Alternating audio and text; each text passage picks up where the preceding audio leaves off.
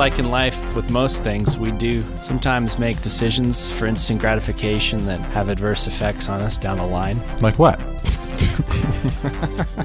Oh, so many things.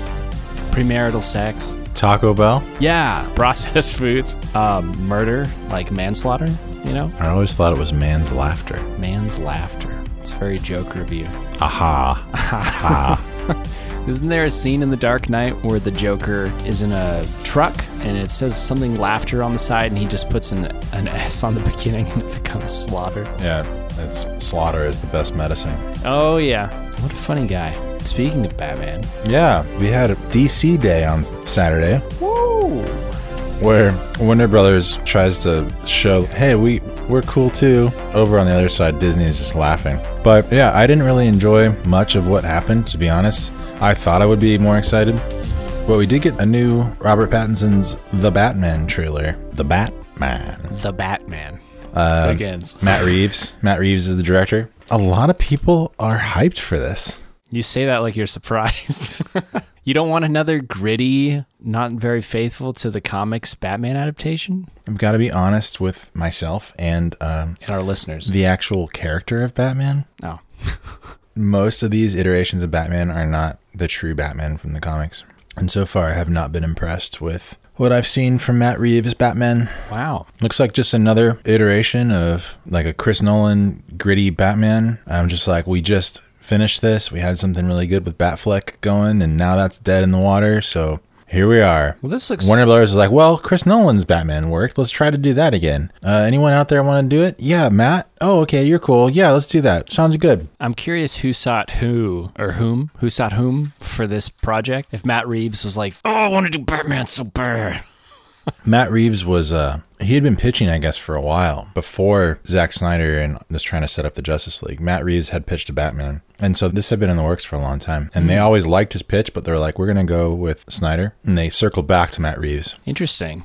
I don't know. This Pattinson looks like it's trying to capture some of the essence of Batfleck in terms of his physicality. He doesn't have the bulk of Ben Affleck, but he has that brutal. He looks like he's gonna clock some skulls. I don't know. The the trailer, the new trailer. I mean, both the trailers I was a fan of. I don't have as much attachment to the source material as you, but from what I've seen, it looks pretty cool. You got Batman just reflecting bullets in the dark. That was the best part. That was neat. Even just I also like how angry he seems. Mm-hmm. He seems like he's really just ready to mess things up. he's super grunge. But it almost seems like Robert Pattinson like is playing angry instead of actually angry. You know. He's acting. I wasn't a huge fan of Christian Bale's Batman either, so my opinion is very unpopular. I adhere to Batman as a character, the comic books only, mm-hmm. because Batman is in my top three favorite comic book characters of all time. So I'm very nitpicky. Okay. Same with Spider Man. I'm nitpicky with the Spider Man films. You know, I just got to take what I get because I guess they're owned by institutions. Yeah, big institutions. What did you think of the Black Adam tease with the walk? The walk? The rock. with the walk. Wayne Watson, The Walk? Wabbits. I'm not even going to answer that question because I'm just DC has some interesting series. The Walk. The walk. My first thought went to a Chinese restaurant. yeah, cooking the meat. But, the uh, no, Doom, you're right. Like Doom all, Patrol. yeah, all the uh, shows are pretty good. The Flash show being one of the best, I think. Oh, and we did see a Flash movie tease too, didn't we? That actually looks cool. I'm excited about that. With uh, Ezra Miller well, I was going to say Michael Keaton. and Michael Keaton. I think his, we heard his voice, right? But we also saw his no neck bat cowl. Yeah. He turns his whole body when he has to look around.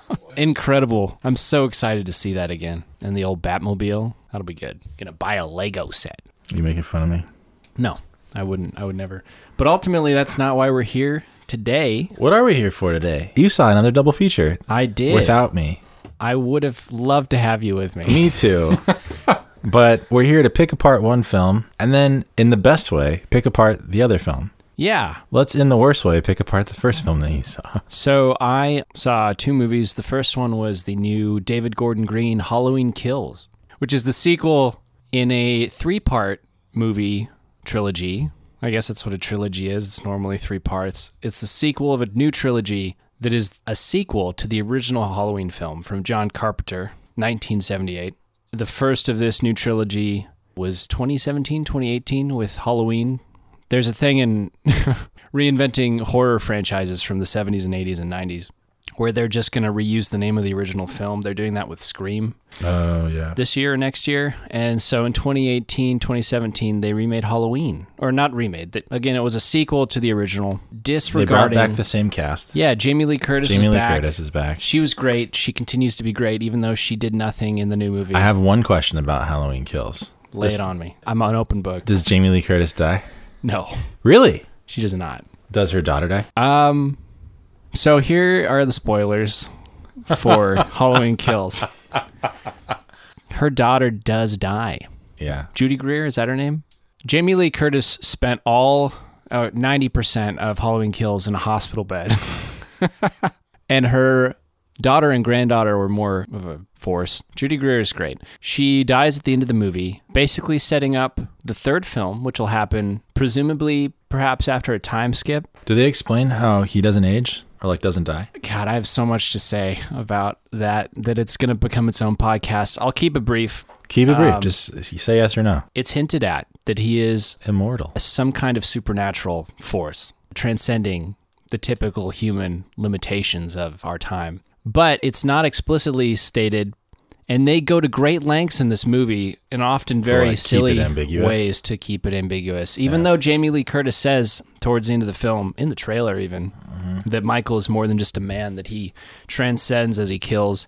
But I think I've read that David Gordon Green and the producers want to not fully embrace the supernatural side. They want to keep him more of a man. Even though in this film, He's more than just a man. Michael Myers, or The Shape, as some know him, What do you mean this shape?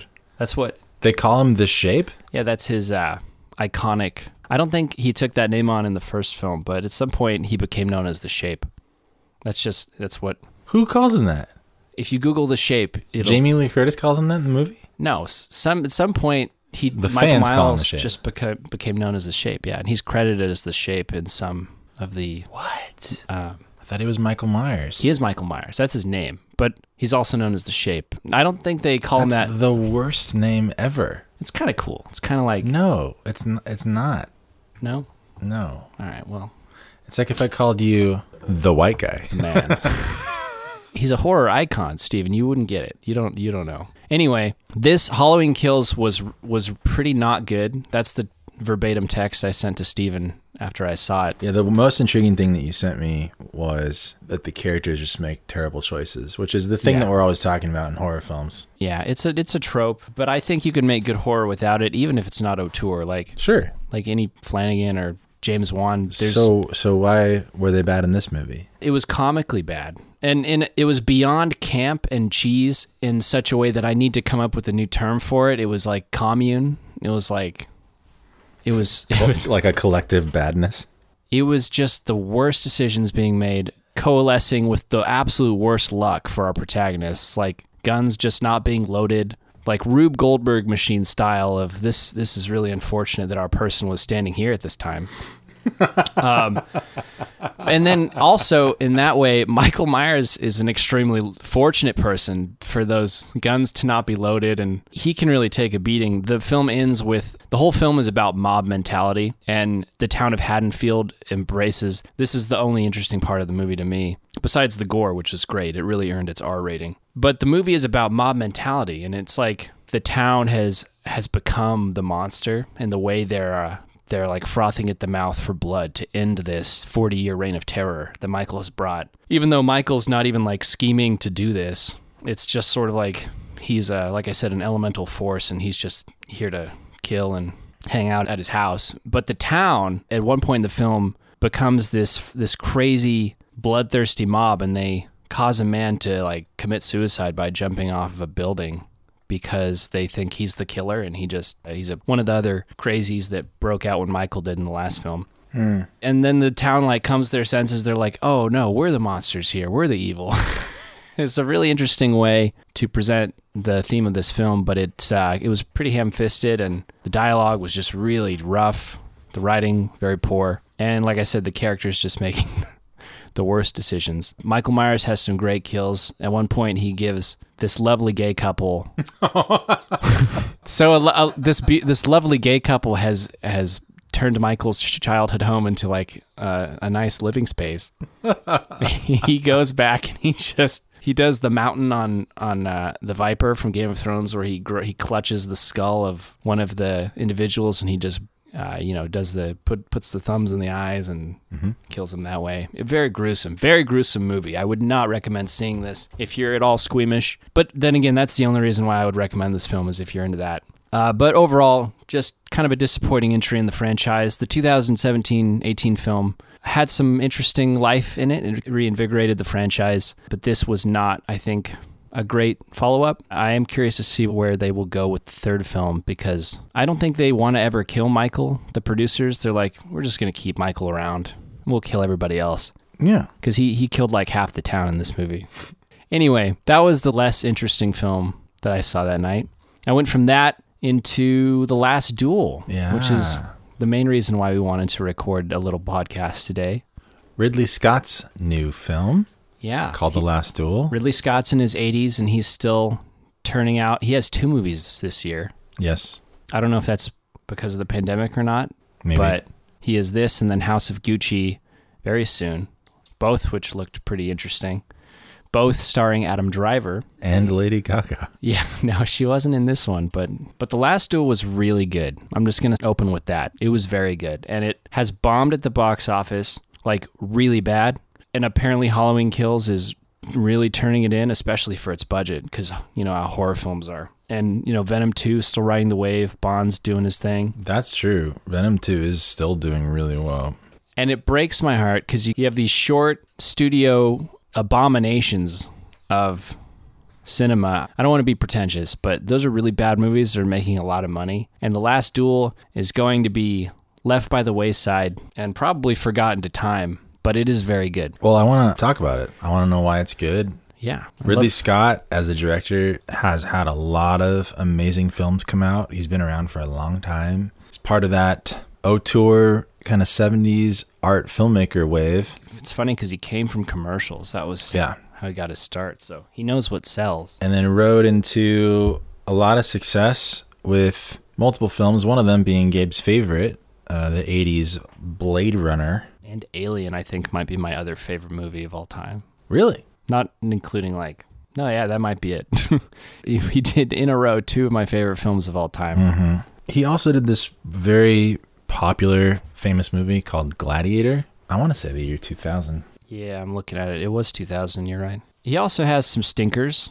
He did. Uh, That's true. he did Exodus: Gods and Kings, uh, amongst others. The Counselor. But I think for the most part, his incredible films will outweigh his his stinkers in the long run. And I think the Last Duel is You said the last one that you liked of his was The Martian, which was I liked it too. It was really good. It just didn't really. The Martian. Uh, everybody liked The Martian. I didn't love it. It was very good and technically uh, very proficient. Ridley Scott is an is an incredible director, but it didn't really do anything for me personally, like The Last Duel did.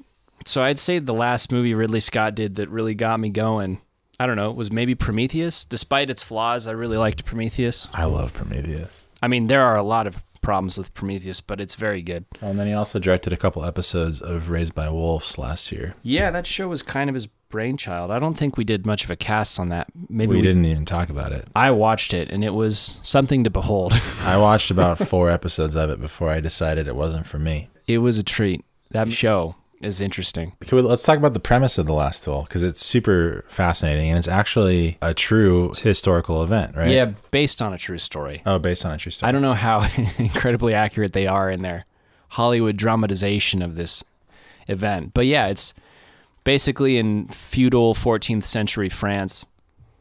This is the story of basically what is known to be the last trial by combat, maybe in Europe. I don't know. It's made known in this film's story that it, it hasn't even happened for a while up to that point. But this man, Jean de Carrouges, or whatever his name is, played by Matt Damon, brings out the ways of old to take Adam Driver's character to case. Jacques Legris. Yep. Because he said, she said that Adam Driver had physically assaulted and raped his wife, played by Jodie Comer. Marguerite de Carrouges. Thank you, because I I'm not doing these names. but yeah, that's the story of the film. Who is Nicole de Carrouges? Is that his mom? Yeah, that's his mom. Ben Affleck's in this movie. Yes, Ben Affleck plays this incredible Count Pierre, who is this debaucherous, honestly hilarious. He's most of the comedy of the film, and this film does have some great humor in it.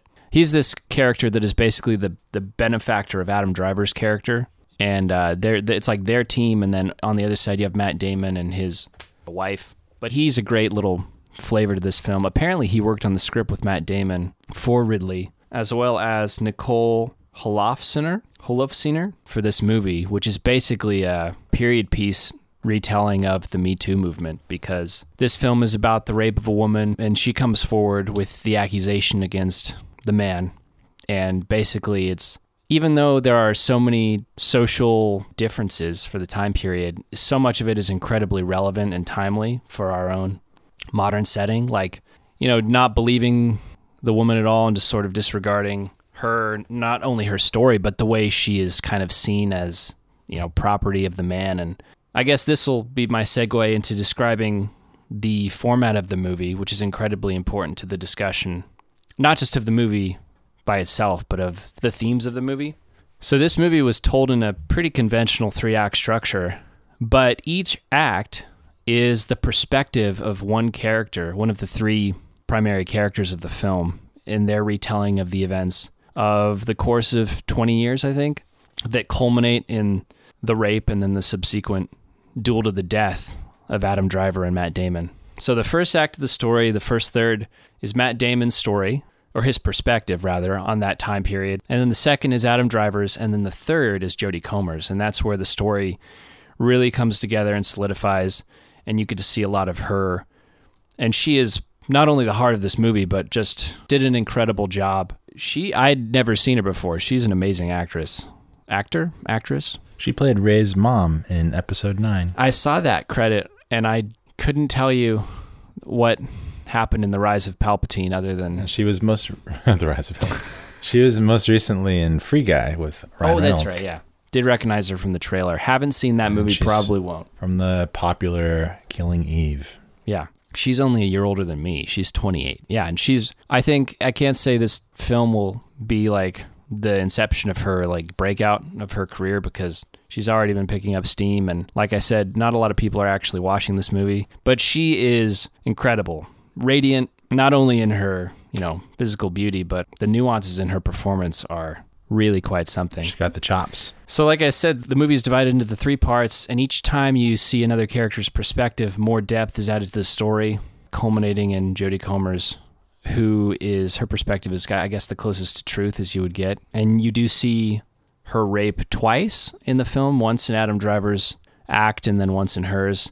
It's not very explicit, there's no genitalia or nudity, but it is very intense and it's several minutes in terms of like Adam Driver barges into the keep or the castle and forces himself upon her. The interesting thing about those two different perspectives is they're they're really not that different. There are little nuances to show in each person's perspective of what happened, and this is the way of Adam Driver, his character Jacques, not really seeing what he did as rape. He there's a lot of subtlety to the way Does she like flirt with him or make make him think that he has the They had a couple flirty encounters in years previous, but when he comes up to the castle and she's alone, everyone is away, including her husband. There's no flirtatiousness there. Uh, it's very much just fear from her side, especially in her remembrance of those events. And she's, you know, like screaming, she's like, please no, that sort of thing. And so he takes her, as they say in the movie, carnally, and uh, he just doesn't see what he did as being wrong. In the ensuing events, with him being taken to court and then eventually challenged in the duel, he never at any point recognizes that what he did was really rape. It was like a customary, almost customary, like courtship, like cat and mouse game of the time for a man of his station to be able to be able to do this with a woman. Like he saw it almost as like a, a playful thing in his eyes, I think. I could talk at length about that. That's just like one facet of the movie, their interaction. You also have Matt Damon, who is from the get go uh, scarred? Yeah, he's very scarred, ruggedly handsome, I think, as they say. They all have extremely funny hair in this, like classic 1400s But he, bowl cuts. he as well as Adam Driver both see themselves as the heroes kind of in their story. But what's interesting about him, about her husband, Matt Damon's character, from Jodie Comer's perspective, is that he is shown to be much more callous, much more uncaring. He's he's a man who feels belittled and disenfranchised by the events of his life that have brought him to this point. And so he eventually pursues the duel to the death out of his own sense of honor and pride and not one of defending his wife's Honor. Or Or like, virtue or whatever. Yeah. It's not for her that he does these things. It's for himself. yikes. And she tells him that in the third act. yikes. And you, you understand at that point that he is not doing this out of a good place, uh, from the goodness of his heart. So it's really interesting by the end of the movie. Not only is Matt Damon not the hero of the story, and Adam Driver is still very clearly the villain, but Matt Damon is not only not the hero, but he has this villainous quality to himself as well. And I also I can spoil the very end of the the duel for you, if that's all right. yeah, I was going to ask who dies. So, uh, true to history, it is Adam Driver that dies. He is defeated by Matt Damon, who is clearly shown in the movie to be the better fighter. Oh. Um, but but it's great drama. The fight scene is like the last 15 minutes of the movie, and it's very intense, very good. Was it in the rain, in the mud? It's in the mud. I don't think it was raining, but you know, feudal Europe is always overcast Yeah. and dark. Yeah. But when Matt Damon wins the duel and kills Driver, he parades his wife around because she she was at risk of being killed as well if he lost. Why? It's just the laws of the times. Because Because she was basically like claiming something that isn't for a woman to claim. uh, She she'd be known to be a liar or something like that. kind of, but the specifics of it is that the trial by combat, ideally for these people, would be the result of it is the idea is that the champion of the trial is the one whose cause is just. The idea is that God caused them to win because they were the ones telling the truth. So if Matt Damon were to lose, So the it i- has this like kind of like a spiritual element to it. oh, religion is such a huge thing in this movie. Um, Interesting.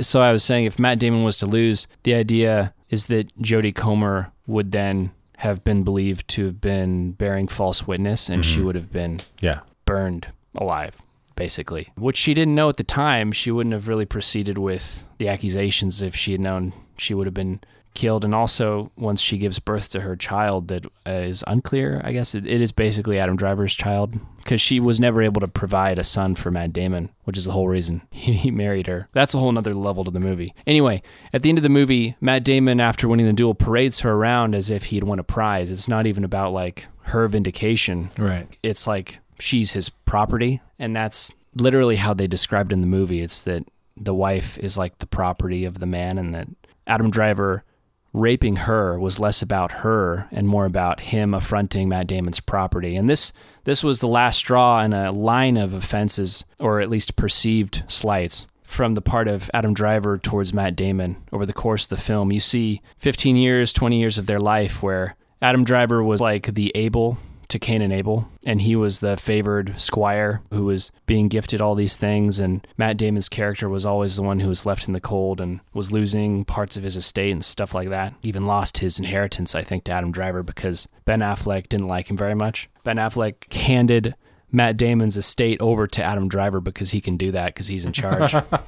they were not friends in this movie Yeah. which is funny because they've always been friends. But yeah, so this this movie was super relevant for the times, especially in light of recent events over the last few years, pre coronavirus, with the Me Too movement, and it's incredibly poignant to see. I mean, they say art imitates life, but to watch it unfold and for it to be such a visceral experience and a layered experience to see while so much has changed so much is also not changed for civilization for humanity and the way we treat each other specifically victims of sexual assault that was huge not even to speak of the technical proficiency of this film like i said ridley scott is still an amazing director and really knows how to sell a scene and a setting it's just it was a treat to watch him be back in form at his age. It's crazy. So what happened after Matt Damon's character paraded Jodie Comer's character around? Did she like reject him because Now she couldn't she has no standing in this world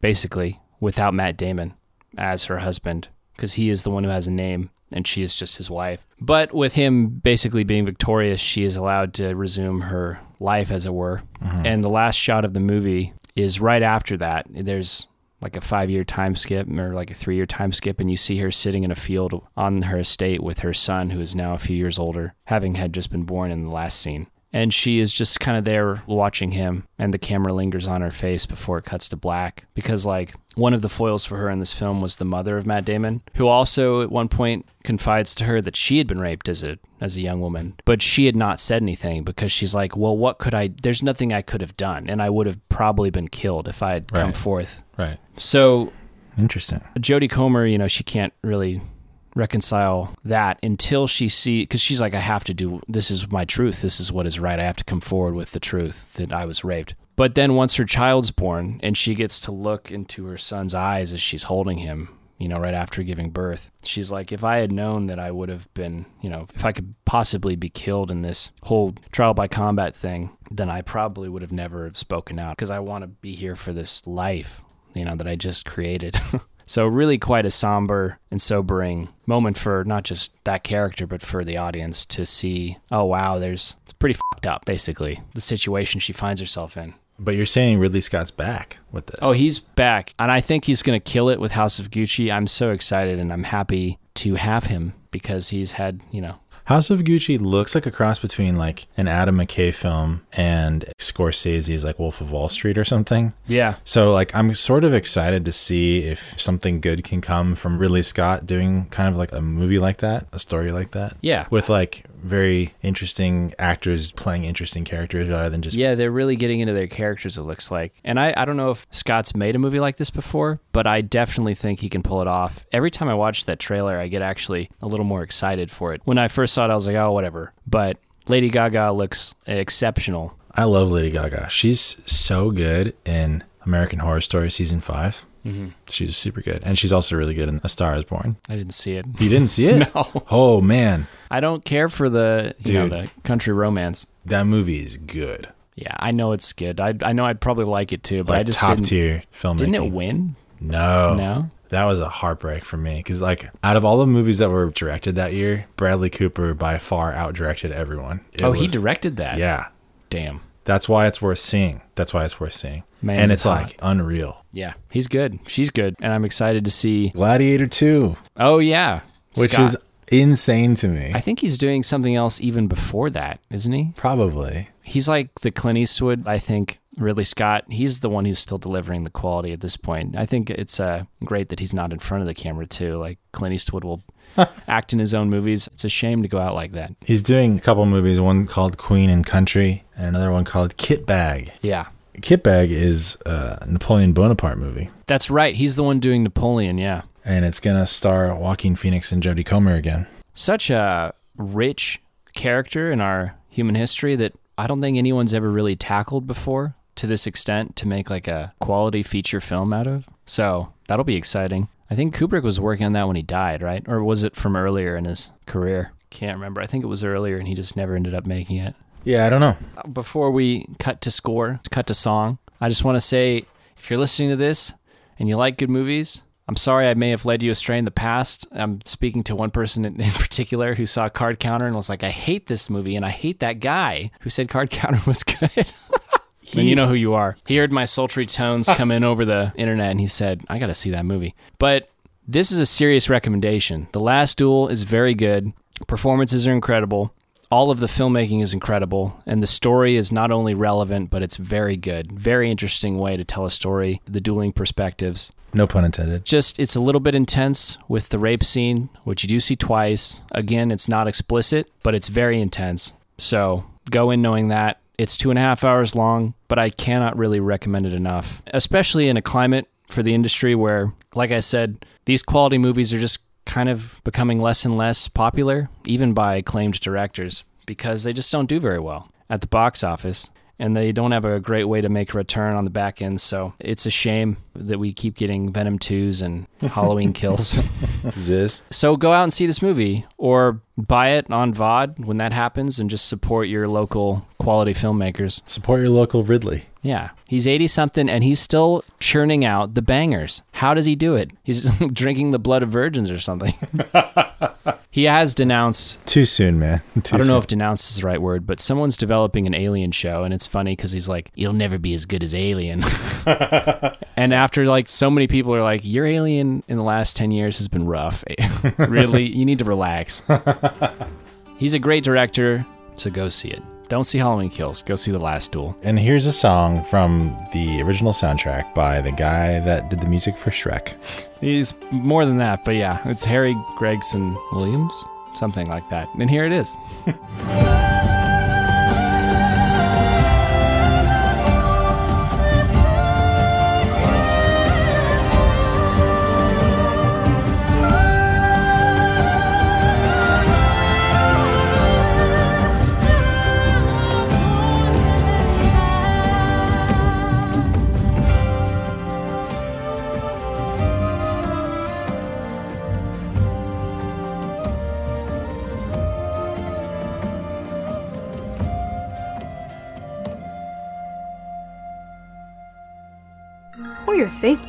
I have your attention, please?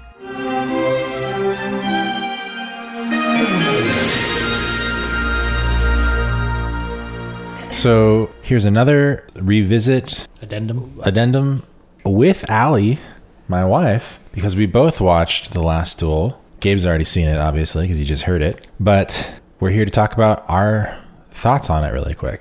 Allie thought it was really important to be on this podcast. When I told her I was going to do this by myself, she said, Well, you need a female voice on because the whole subject matter is dealing with rape. And the most interesting part is from a female perspective. And I said, Yeah, we should wait to record with you our response to the last duel i thought the last duel was really good ridley scott uh, probably his best movie in 20 years since gladiator uh, i agree with you on that gabe i thought that overall the storytelling was also fantastic. The way that it kept your attention. When i when gabe kind of originally told me the story of it i was like oh they're going to rehash the same thing three times over. But it wasn't boring ever. It was pretty riveting and captivating the whole time that you're watching it and it keeps you invested so much so that the movie lasts for two and a half hours and for the first two hours you're you're just anticipating like what's going to happen next because uh, it's such a gripping and compelling story because of the subject matter and then the last 20 to 30 minutes is the actual duel itself and that's amazing to see. I feel like Ridley Scott almost is at his best when it's like ye old fighting style and there's a lot of blood involved. The medieval knights just hacking at each other. Yeah, but also I mean like Gladiator, Oh yeah. Which is not medieval, but it's you know some sort of like fist and hammer fighting style where it's not guns or something. But no, I, I really really loved it. Obviously, really intense. I feel like Matt Damon, Adam Driver, Jodie Comer, they all did a fantastic job. Even Ben Affleck, uh, who has recently come out and said he did that movie because he didn't want to do Batman anymore and he just wanted to have fun. Uh, had a lot of fun while on the set, and it shows. I'm sure he did. It shows that he had fun. But Allie, what, what do you have to say about it? Yeah, a few thoughts come to mind. First and foremost, obviously, the subject matter is very heavy and it could be triggering to a lot of people, um, whether you've been through something or not. That being said, I thought it was very clever the way that such intense subject matter was portrayed by using the three perspectives, especially considering it takes place in a patriarchal society so matt damon playing her husband i thought that was interesting. It, then it goes into the actual rapist perspective and um, the way that he sees the act is very uh, naive in some ways almost jovial and playful. There there certainly lacks any sort of like actual crime in his perspective. And even like the way there's this one shot where it's very um it's very clear that it's completely different in their perspectives when she's basically running away from him up the stairs. And in his perspective she kind of um playfully flips off her slippers Oh, yeah. um, and then kind of almost twirls, glides up the stairs, smiling back at him. And then in her perspective, it's literally her, Scrambling for her life. yes, scrambling for her life. Like the shoes fall off as she's fumbling her way up the stairs. So the perspective between the the rapist and and her were, was the most interesting to me. Um, and The victim. Yes. First and foremost, the way that the, the the act, the subject matter was displayed in the film by the three perspectives was very interesting, and I think it is basically revealing um, history in the fact that historically it was typically the male's perspective that was held higher than the female's perspective in this type of act. And then that pointed to the other thing i would thought was very interesting was this you get this scene of her mother-in-law who is quite cruel um, to her throughout the film where she basically says like you don't look at me like i was once young like i was raped when i was young but did i make a fuss of it? No. And then she basically said because we're, we're we're dealing with women who are higher class and she the mother-in-law says do you think about the peasant women who you know men have their way with them all the time. And do they stand up? Do they make a fuss of it? No this is just the way of things hmm. basically she's saying. And so she's perpetuating this cycle and even her own trauma and burying it.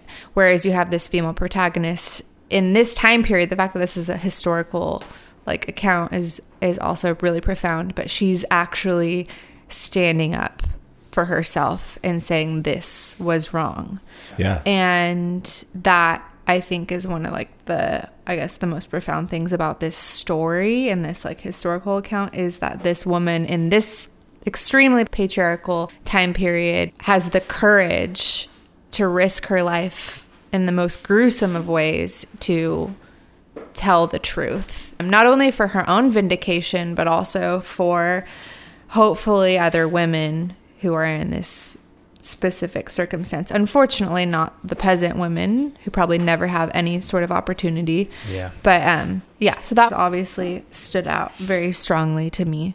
Yeah. It's interesting that a lot, a lot of those systemic issues are still happening up until recently Yes. when we had a lot of, I guess you could call it accountability.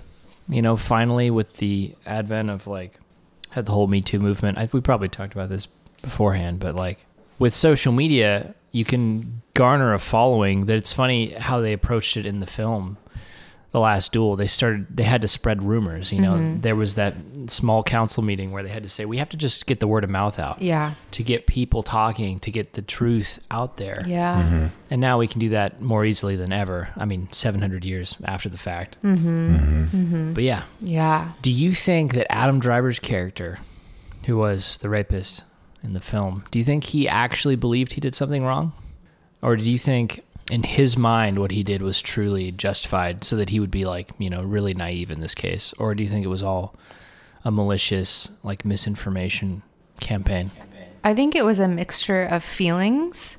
Um, and so even when you watch his perspective of the act, yeah, there is like the illusion, there's obvious uh, delusion, I would say, of the fact that he thinks there's like this playful interaction that clearly like was not present or this romantic connection.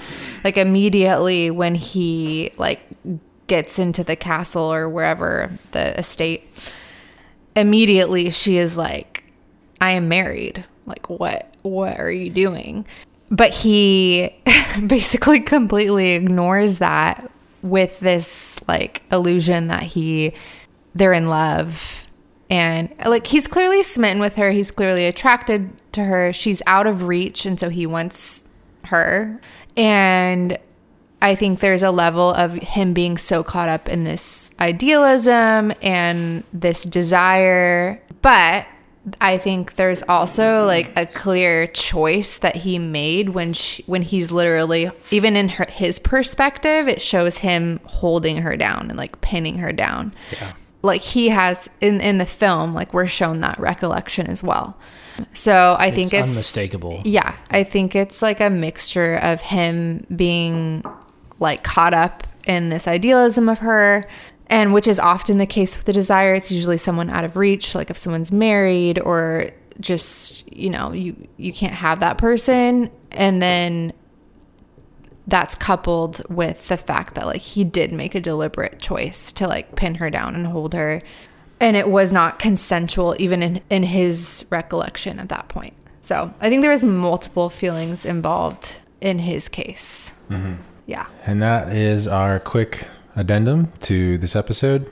Again, we did this because previously only Gabe saw this movie and we hashed it out in this episode and then I finally saw it with Allie. So here it is.